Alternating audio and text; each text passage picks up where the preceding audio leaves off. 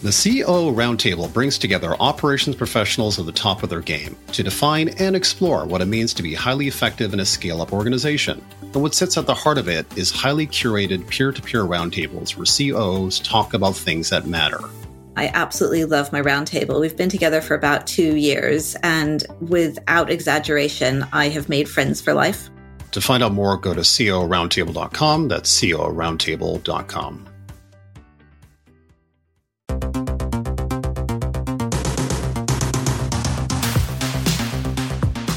Hello, everyone, and welcome to another episode of the Operations Room, a podcast for COOs. I am Brandon Mensinga, and as always, joined by my lovely co-host Bethany Ayers. How are things going, Bethany?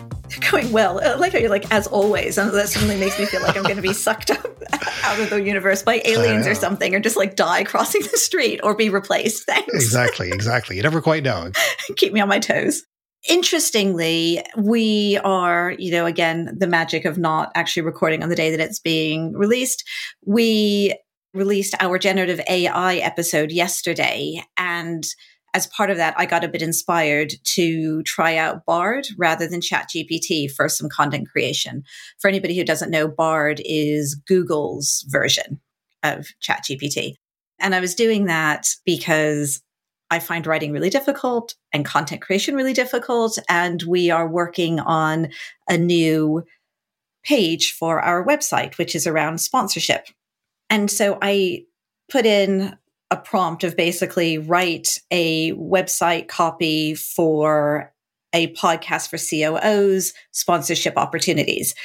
And what it produced, not only was it like a complete set of content, including all of our packages and definitions of all of the packages, which I was like, oh, great, we don't have to think about this anymore. Prepackaged. I love it. Prepackaged. But it also knew to call it the operations room, had our tagline and a lot of our verbiage, which ChatGPT doesn't.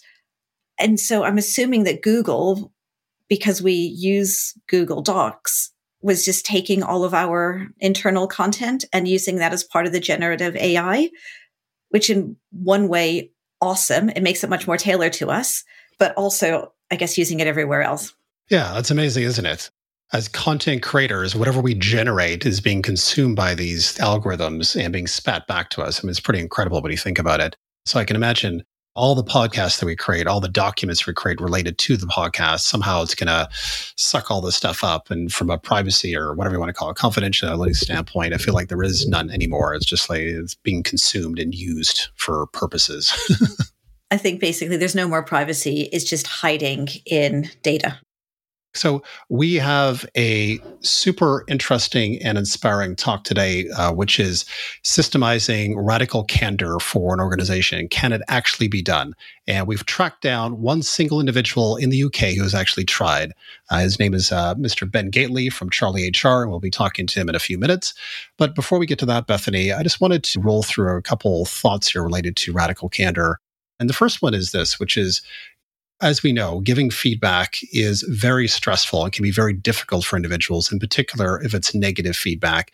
And a lot of people have a lot of fear around this. And this is why feedback or continuous feedback continues to be a challenge for individuals and, and for organizations at large.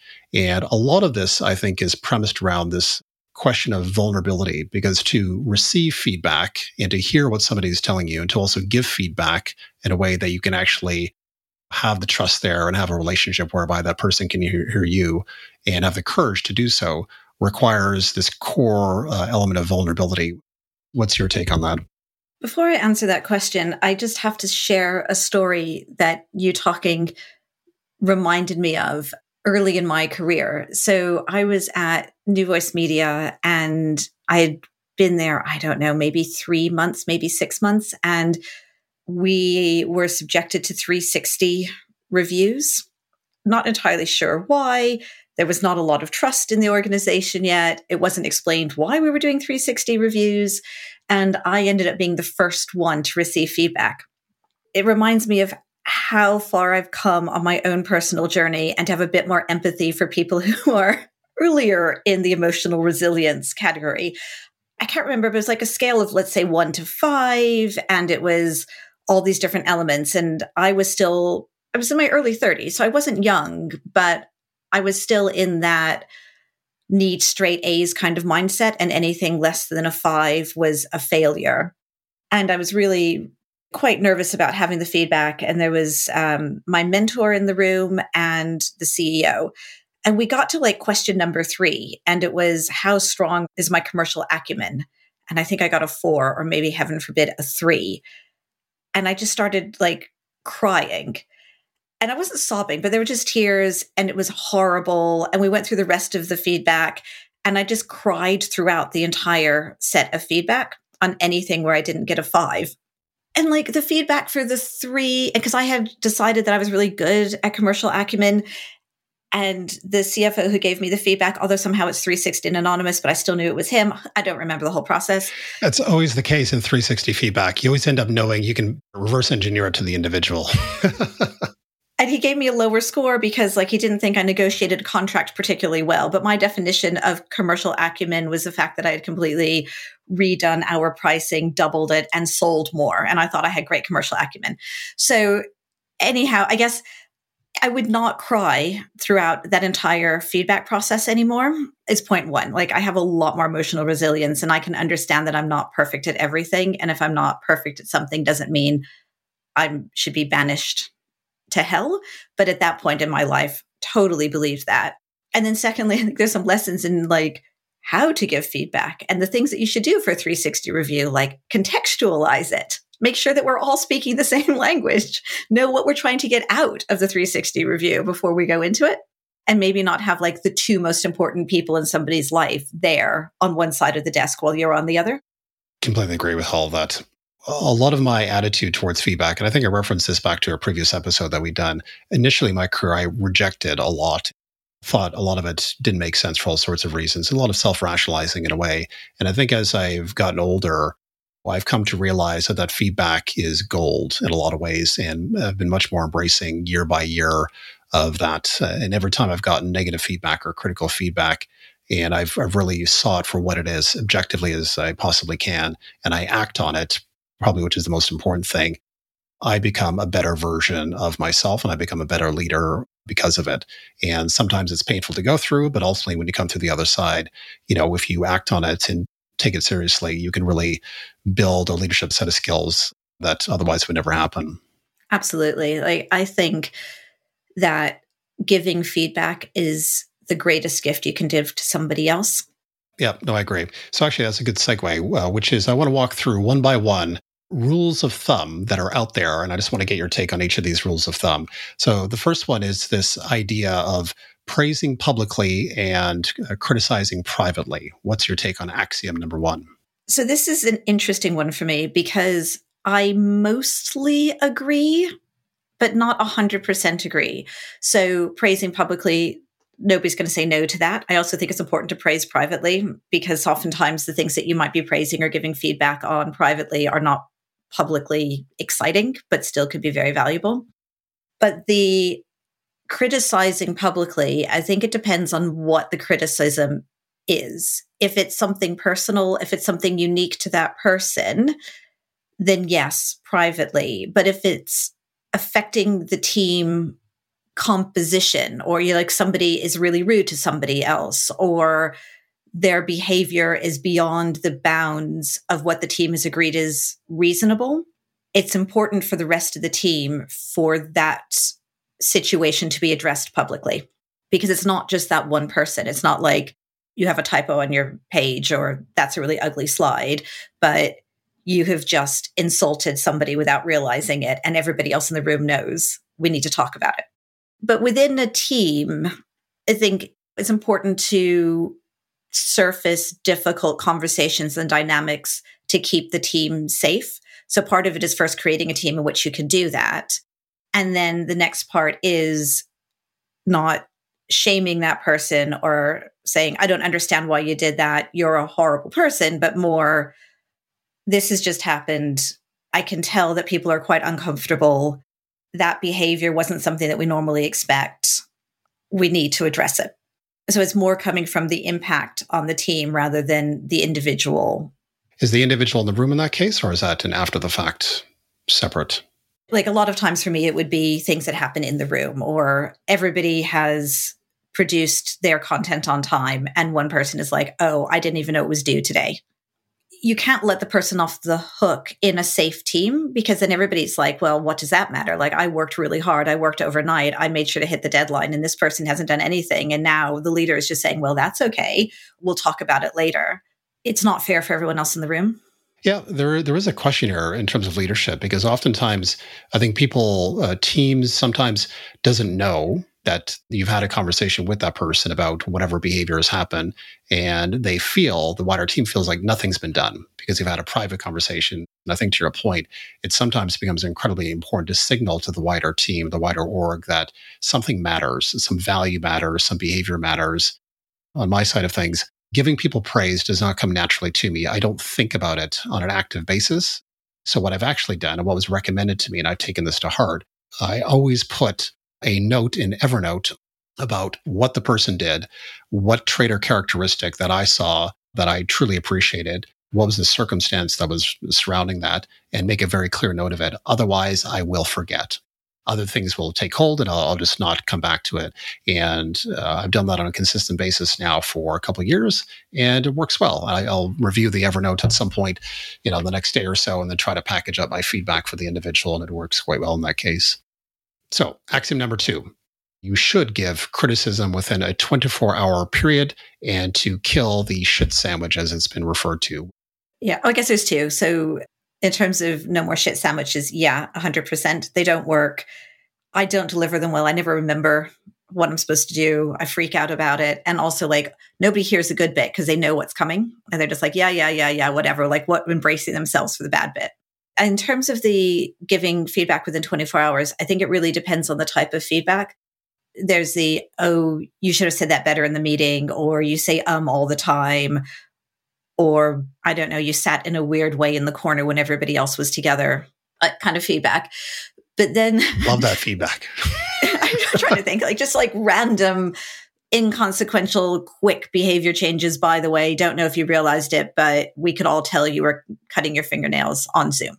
But where I find it's worthwhile to wait on feedback is the meaningful feedback. And I, that's just because I tend to observe and notice something that's happening and then maybe notice that behavior showing up in multiple ways and address it in a one to one where I have thought it through and able to give multiple examples and just be really curious around it. Whereas, like, I feel like the quick feedback, there's not a huge amount of space making the space to talk about it.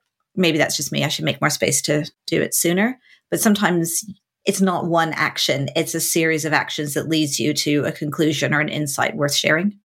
You're right. There's kind of a simple transactional feedback where you can have a conversation of feedback around it. I think. I think sometimes in certain cases, to your point, there's a kind of a, a connecting of dots around the individual that is a more deeply insightful piece of feedback that can actually be quite powerful for the individual, but it's a connecting of dots and it requires a bit of thought as well. And I think you're right. There's a different scenario that's not a transactional 24 hour piece of feedback. The third axiom is so, as a senior leader of the business, being the CEO, you constantly have individuals coming to you moaning about other individuals where they're like, oh, Sam does this, Jane does that. And the axiom in this case is simply to redirect that individual to go talk to that individual that they're speaking about or moaning about with you to them and doing that that clear redirect. What's your take on that one? 100% yes it gets you out of just situations you don't need to be part of, but also it makes sure that everybody starts to learn how to give feedback. And it's not like, ah, oh, you're the brash American. You do all of my talking for me. Sometimes I will work with people and we can practice because you know, sometimes I can tell that they're either never going to do it or they're going to say it in a way that the other person doesn't understand. So I'll say like, okay, you need to go and talk to them. And I'm like, well, why don't we just role play it? So I'm going to be John typing away, Hi, Bob. Yeah. What do you have to talk about today? And then we work it through. And after they try a couple times, it helps. Yeah, I love that, Bethany. That is a fabulous tip. All right, axiom number four. When you give constructive praise, it should be frequent and specific, and to really single out the behavior trait to that individual to ensure that it's not just Jane, you've done a great job, but in fact, Jane, you did X, and the why circumstances around it, and to try to make it very specific to try to replicate that behavior going forward within Jane in this case. What's your thought on that one? 100% again. Now, that's one that I actually picked up from a parenting book rather than a leadership book. it works in both cases. it does. So I was a first time leader and a first time parent at the same time and was alternating parenting books and leadership books and realized that basically it was the same advice in both books. And then I'm just like, I guess, you know, children are humans as well, rather than taking it as we're infantilizing our coworkers. Um, I think we're more maturing our children and they can handle more than we realize. I'm actually really good at that because I've had 15 years of practice at home. Like, love the way you rinse that dish and then put it in the dishwasher. Do some more of that. Last axiom in this case when you discuss feedback with a person to try to be explicit around the kind of feedback that you're giving them so they understand where you're coming from. And the three types of feedback in this case one is appreciation, which is pretty obvious in terms of praise. But there's a, I think, a distinction between the next two, which is you're giving the feedback for coaching purposes or you're giving the feedback for evaluation purposes, which are very different things. And with that axiom, I'll just give a quick story and toss it to you, Bethany. But I was working with an individual in their first 90 days before probation, and I had given them continuous feedback around their performance. And in my eyes, it was very much evaluation feedback because I knew their probation was coming up over the course of the, the few months. And I think that individual took it as coaching feedback, which was a very different thing. And in this case, what ended up happening was that 90 days was up, the probation was finished, and the day prior to that, which in my mind, I had given this person a tremendous amount of feedback over that three month period. I had a conversation whereby I was letting him go from the company.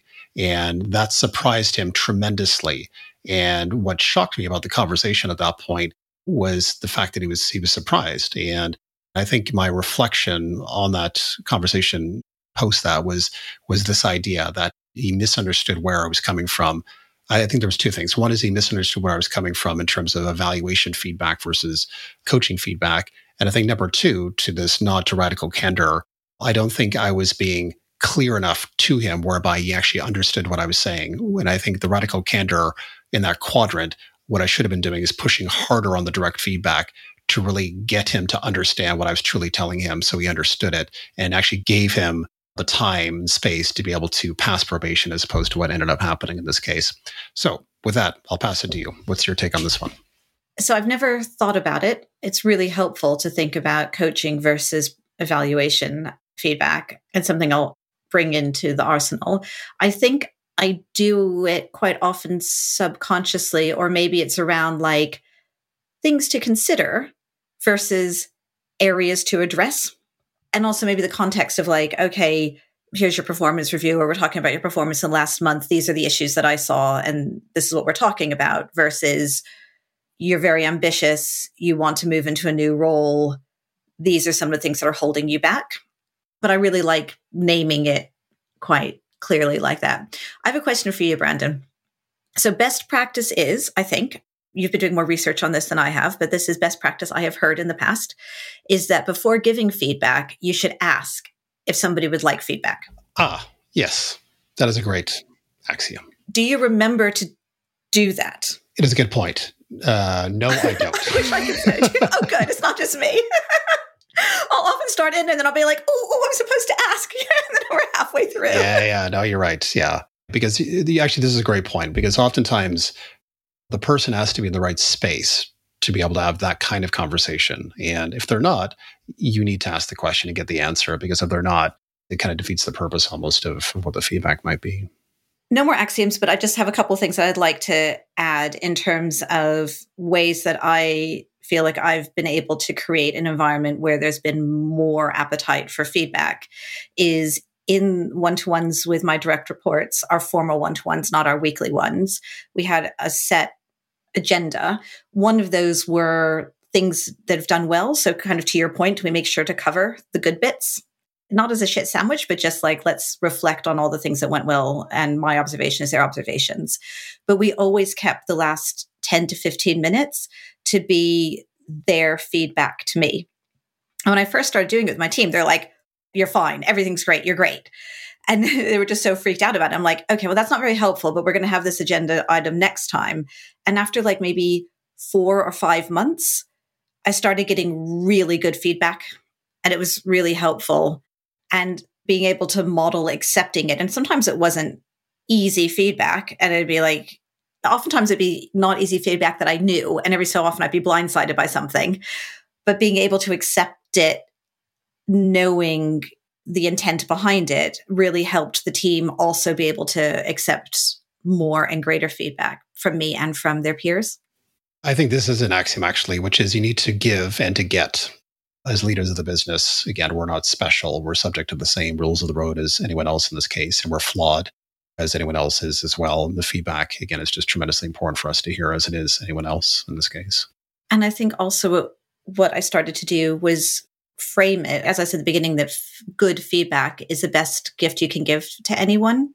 And so I would be like, well, that wasn't good feedback for me. Like, as in, it wasn't particularly helpful. And I'm like, I'm greedy. I'm selfish. I want to be better. Tell me how I can be better. And if you start to be greedy about your feedback, it means that other people will see it as a giving rather than as a scary taking away of self esteem.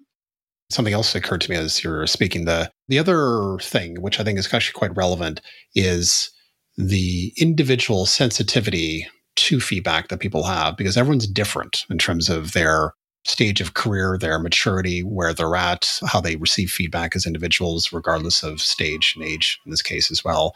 And I think really just getting honed in with the people that report into you very clearly in terms of what is their sensitivity to feedback and how does feedback need to be constructed for that individual to ensure that they're in the right mind space, they can really have a proper conversation, and you're giving feedback in a way that they can hear it essentially. And I think that's also incredibly important. That actually comes back to the original axiom of feedback little and often or within 24 hours. I had somebody in my team who specifically said, I hate that.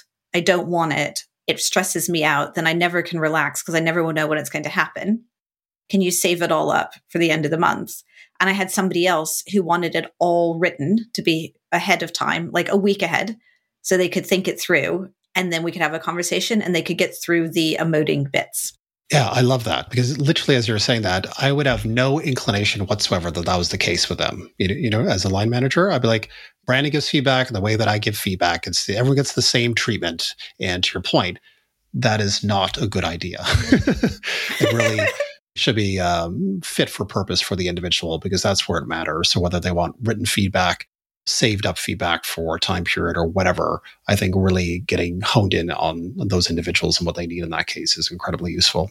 And actually, I had one person who was like, I don't want you to approach me, but I will come to you and I will ask for feedback when I'm ready. And I loved that. Like, I wish everybody could do that. That's my favorite. That's a great one. Yeah. Oh, I love this. Yes, I feel like I'm like I'm back in the zone here. I've had a had to give feedback in a way that actually makes sense. So, with that, we are now geared up for our conversation with Ben Gateley and to talk about systematizing radical candor for an organization. So, let's do that. I'm delighted to welcome Ben Gateley to the podcast today. Ben is the co founder of Charlie HR. He was originally the COO and a few years ago became CEO. And what we're really keen to talk to him today about is radical candor. So, first of all, Ben, welcome to the podcast. Thank you so much for having me, guys. Yeah, really, really excited to be here. I think the first question, particularly for Americans, I don't know, Brandon, I might link you into this and call it North Americans, although Canadians are known to be slightly nicer than Americans. What made you decide to try out radical candor in what I consider the most passive aggressive and conflict avoidant culture I've ever had to deal with. Cool. So maybe the best thing to like frame for the listeners is kind of like when we talk about radical candor, like what do we actually mean mean by that? There might be people listening that, that think, what is radical candor? Is it some kind of weird cult? It's a term that I guess was coined by an author, a um, wonderful lady called Kim Scott. She thinks about this idea of feedback across a a matrix or, or a vector of two things how direct we are with someone and how much we care about them. And Kim's thesis is that you're able to deliver the most valuable life affirming, growth empowering feedback to a person, if you care personally about that individual and are incredibly direct with how you deliver that feedback. And that's what radical candor is. It is not aggressive. It is not when I don't care about the person and actually I just want to like say to them, hey, Brandon, I think you did an awful job. It's actually, I want to make Brandon better. I want to, I really care about him and the way that he's growing and developing in this organization. And so I also want to be really direct about how we can improve. So if we care personally and we're very direct, we do that together, we can deliver this really impactful style and type of feedback. But what made you decide? I think that in the UK, we're very bad at giving feedback, particularly direct feedback. And I would say that getting good and honest perspective from people about the way that you're performing, often the things that you don't know you're doing, you know, the unknown unknowns, the things that we don't know about ourselves, the things that we're unaware of, is the stuff that can have the greatest impact on your ability to thrive. And, I would say that both personally and in the workplace. Radical Candor as a book has been a phenomena. People know of Radical Candor as an actual book to be read within the business culture a little bit. And I feel like from an organizational standpoint, I've never seen a company ever implement it across the entire organization. The inspiration to do that, as opposed to anything else you could do in a scale up, because you know this better, Ben, than most, which is in a scale up company, you have all sorts of priorities to get done. Very basic things in a lot of cases, which is, you know, we need a career progression framework. We need this, we need that. You're sitting there with a bunch of priorities to get done. And this one for you bubbled to the surface in a way uniquely as opposed to any other scale up that I've seen out there. Why is that? It's a great question. I would say two things philosophy and the space that we sit in. So, philosophically, it's my second business. I love to run businesses, I really enjoy it. I definitely don't think of myself. I know you introed me as a founder, but I definitely don't think of myself as a founder. Like I come up with the worst ideas. I love running companies. And so philosophically, I really want to enjoy that journey. I am obsessed with the idea that the top of the mountain or the finish line that you're aiming for is never as exciting as you think it's going to be, or it's never as life affirming as you think it's going to be. The journey is far more important than we realize. And my personal promise to myself is to enjoy the journey. I do not want to be that person that is miserable for 10 years, gets to the end and realizes, oh, that wasn't as great and as amazing as I thought it was going to be. And, you know, I say that as someone that has sold a previous company. So I've kind of had an experience of what that feels like. And so when I'm running a company, I want to enjoy it. I want to enjoy that process, both for me and the team. So philosophically, we're much more likely to experiment and try stuff. At the moment, you know, we've been experimenting with a nine day fortnight. We've experimented with unlimited holiday policies. We've tried lots of things. And then industry. So Charlie HR, it's about being your first HR expert that you hire when you're a micro business. So the UK is made up of one and a half million businesses between the sizes of zero and 50. And everyone in our market buggers off and serves companies that are 100, 200, 1,000, 2,000 people. And everyone ignores these tiny businesses, not us.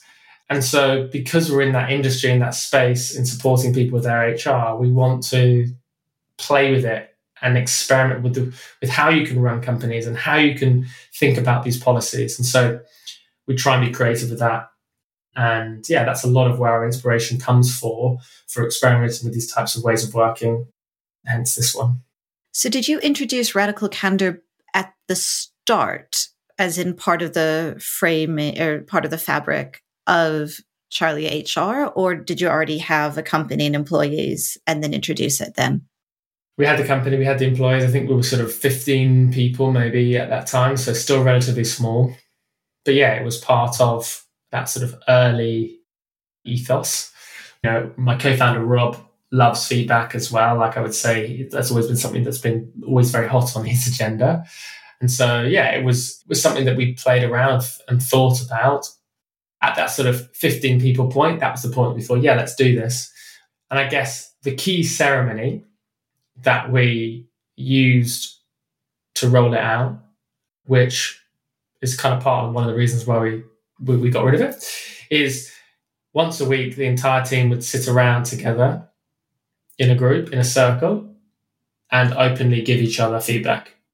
So we'd sit down as a team and I'd say, Hey, Brandon, or Hey, Beth, I think that meeting last week, I think you were underprepared, and that made me frustrated and meant that I didn't bring my full self to work or my full self to that meeting. And we would do that as a group. So the first question that came to mind is that's a lot of work for the people giving feedback. Like you have to think about it all the time and you have to be like, you're just constantly taking notes of something I actually want to be able to bring up in this circle? Or does it become quite natural that everybody has these things that they observe and are ready to share? Yeah, it's, it's, a, good question. So, and I guess that this is kind of like my overall conclusion and my general thesis on any business advice is that nothing should ever be taken in its pure form. Just yes, OKRs. Sorry, Ben, just interrupting you there. Yeah. So to communicate effectively an idea, what I need to do is I need to distill it to its simplest components. But we work in a crazy world. Companies are still made up of people, not AI. And best thing about people is that humans are art, not science. And what I mean by that is they are completely different, completely unique, and they are dynamic in the way that they behave, in the way that they interact. And you can't predict that. And so, yes, if I need to write a book, I need to distill that idea into the simplest possible way so I can communicate that effectively to you. But nothing should ever be taken in its pure form because it doesn't work like that. And so, you know, every example where we've taken something and tried to apply it in, in a pure sense, it's not really worked because people have bad days and people turn up grouchy and people forget to do what you've asked of them. And so ultimately that's where these things fall down is that sounds like a lovely idea, but very hard to do that effectively well continuously. So ultimately, it can work in theory, but the actual practicalities of having 15 people prepared in the right headspace every single week is a whole other thing. I bet if you tested their cortisone levels as well going into those meetings, there would be people that were just like massively stressed if even if they weren't showing it, like knowing every Friday you're going to come and get who knows what would be very difficult. 100%. And like you know your job as a leader i think is to understand the system that you're applying to your business right? Like what is your operating thesis? What is your style right? Like understand that. And then understand how you can apply the people that you have in the business to that system and get the best out of them. And that means you have to apply a unique approach from person to person ultimately because we're all different and so like someone that is incredibly extroverted you know we had a we had a senior engineer that loved coming and giving loads of feedback, super extroverted, really enjoyed doing it, quite confrontational. We had other introverted people on the team that were like, this is an absolute nightmare. Like, this is awful. I hate this. So, you know, one of my learnings is that I'm relatively anti blanket stuff like that for that reason. Okay, so that's the first version, which is the circle, the feedback. You ultimately decided that it wasn't working for the reasons you've just laid out. What was the second crack at this or the second iteration? I guess the second iteration was can we take the thesis of radical candor and can we just build a strong culture of feedback? You know, using radical candor as the end goal that we're trying to head towards. To me, that's kind of how I view Kim's diagram and Kim's work is that's kind of what we're aiming for. If as an organization we had any holes that we were going to fall into, it was much more likely and definitely this is how I kind of I'm orientated as a leader. If I, if anything, there have been stages in my career where I've cared too much. I would say I'm much better at that now, second half of my, my career versus the first half. But if we look at the diagram that Kim shares, where we have this sort of caring personally axis, I'm kind of at points have been up towards the top of that. You know, and then the, the second axis is sort of how much you're challenging the person in your directness. And I would say if if we had a hole to fall into, it would be the sort of left hand quadrant of that diagram, which is what Kim describes as ruinous empathy. So, ruinous empathy is where we really, really care about the person. And because we care about the person, we're like, oh, God, I love Beth so much. I can't say to her, I just think that was a bad decision. Like, I don't want, I don't want to make her feel bad.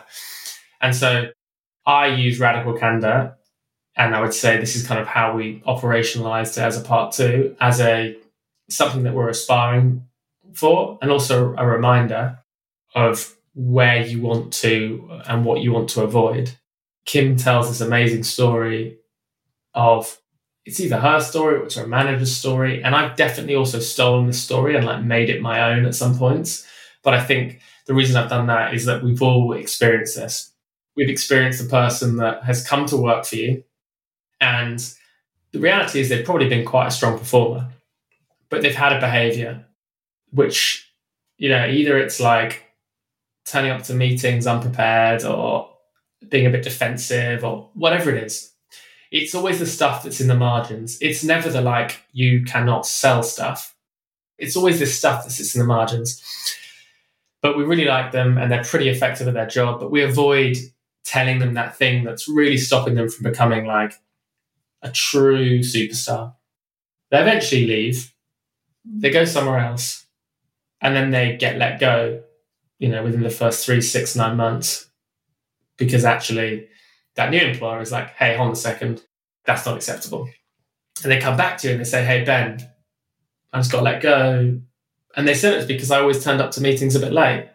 But like, I didn't do anything differently from what I did with you, but like it wasn't a problem for you. And you're like, oh, actually, no, it was a problem. But I just didn't tell you that I thought it was a problem because I was exhibiting too much ruinous empathy. So I think that's definitely the quadrant that we worried about. And so trying to use radical candor directionally is saying, look, we want to care about people. We also want to be really direct and honest with them.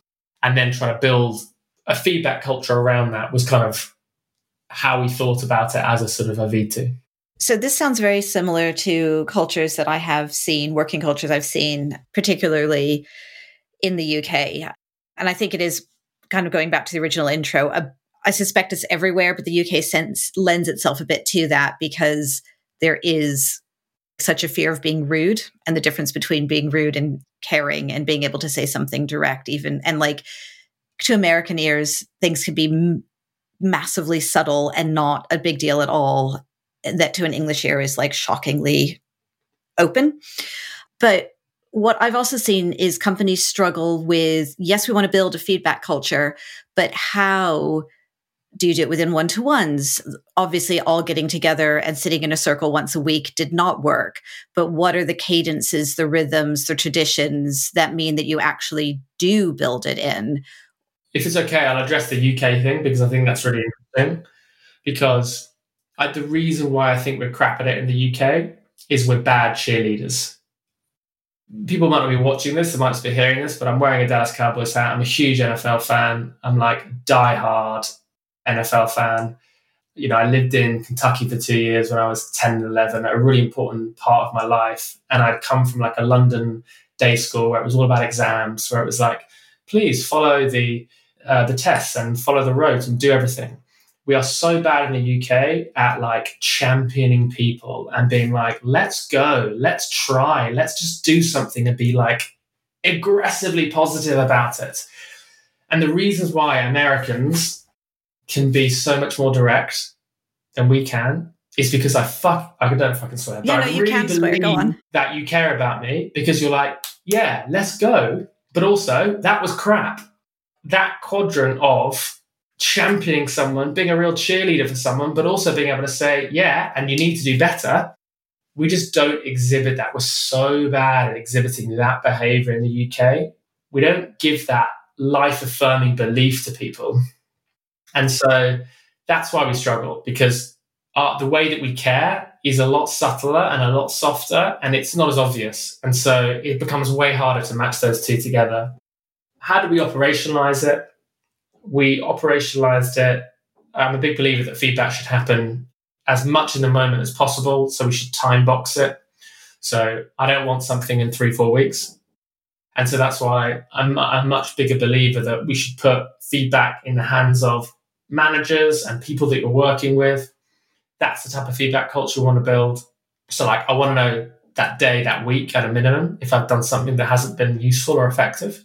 And also has been. Like, we're always focusing on the negative bits, but oftentimes the positive bits aren't shared either, and people don't realize what they're really good at. Right. And this is something that I, I'm often talking to people about. Oh, someone on our leadership team will say to me, Oh, this person this week, they were great. They like showed up, they had great energy, they had great attitude, they were like solving problems. And I was like, okay, cool. That's the headspace we want them in. Did we tell them that's how I want you to show up? Or did we not tell them? Because we need to say to people, yeah, this zone you're in, stay in this zone. Yeah, I totally agree. It should be constructive. And constructive can be both positive and neutral negative if, if we want it to be, but it should be driven from a place of growth. And then I think you have to give people a framework to give good feedback because, especially, let's say in the UK, people aren't very good about it. We like to do a lot of shit sandwiches. We like to sort of soften stuff up. So, you know, we would always talk, and we still talk about it today. We talk about situation, behavior, and impact. So, SBI. So, I name the situation. So, a meeting, a moment, a piece of work. I talk about the behavior. So, I depersonalize it. It's not, I'm angry at you, Brandon. It's about the behavior that you exhibited. So, it is the lateness, it is the disorganization, it's the lack of critical thinking, it's the behavior. It's not Brandon, it's the behavior. And then to help you understand why this is important, we talk about the impact that it has. So, the impact that that has on me is I'm unable to do my work or it stresses me out and I am spending time worrying about it. So it's not person to person. It's not Ben wants to give Brandon feedback. It's the situation, the behavior that was exhibited, the impact that was created. I think that stops it becoming and feeling like an attack and helps people understand when I behave like this, this is how people respond and react to that. So you've got a framework, SBI in this case. And my question to you is how do you really embed that in the organization whereby it's actually it comes alive? Because obviously there's a lot of uh, values, rules of the road, policies of organizations that never get lift off or never get off the paper. And for this one in particular, I can imagine for line managers, this is incredibly important that this tool of SBI in this case is engendered within those line managers whereby they're actually actively using on a regular basis, i.e., giving feedback within a time boxed amount of time. And here's the structure of the feedback. So, what is the way in which you lift it off the paper to allow it to really flourish within your organization? Look, I would say the reality is is that I don't think there's ever really a moment where we've had a feedback culture that has been flourishing. I think it's probably naive to think that that's possible. And the reason why I would say it's possible is organizations are dynamic inherently. So people arrive and people leave and people change. So, you know, I became a dad in August last year. I'm a totally different CEO than I was. I'm a tired one. I've had to think about how do I do my job now? Like, what is important in life? None of this other stuff that used to be as important. So, organizations are dynamic. The way I would think about it for listeners is not that we're trying to implement a framework to get to a place and then we're just going to stay there. It's like we have a vision, we have something that we want to aspire to. And I think it's just about nudging and developing that behavior over time. And it will shift as your organization shifts. And these things are, I think, incredibly cyclical. They're incredibly roller coastery in terms of you go through phases where you have lots of it and phases where you have where you don't have lots of it. And, and I think a lot of that is contextual. But to me, the three key things are everything starts at the top. I don't care how good your people team is, how good your COO is, unless your CEO or the people at the very top of the business are exhibiting it, even if it's one person on the leadership team that is letting people down, it's just never going to work. you're always going to create cynicism in the organization because they're going to go, oh, they're telling us this is really important, but there's someone that's completed the opposite of that. So if you believe in something enough, you have to have your leadership team wear it and walk that walk, which means giving good feedback, receiving good feedback in this in this case, being okay to receive feedback. And then I think the second part is sharing the impact of these things. So people only see the value of some of this stuff if they understand how much it's helped people or improved people or created results. And so it's about, I think, highlighting those in the organization. So, for example, you know, someone sharing a story with their team or one of their line managers, like, oh, you know, I used to do X, Y, and Z. And then I got this really impactful piece of feedback. And now, and it completely changed the way I looked at myself. It completely changed the way that I, the way that I work. And that's really, really valuable. And so to me, those are the two I think that are really, really important. And then what are CharlieHR's values? I'm just curious, is do they underpin or help underpin radical candor? We sort of talk about high performance behaviors, and there are four thematically.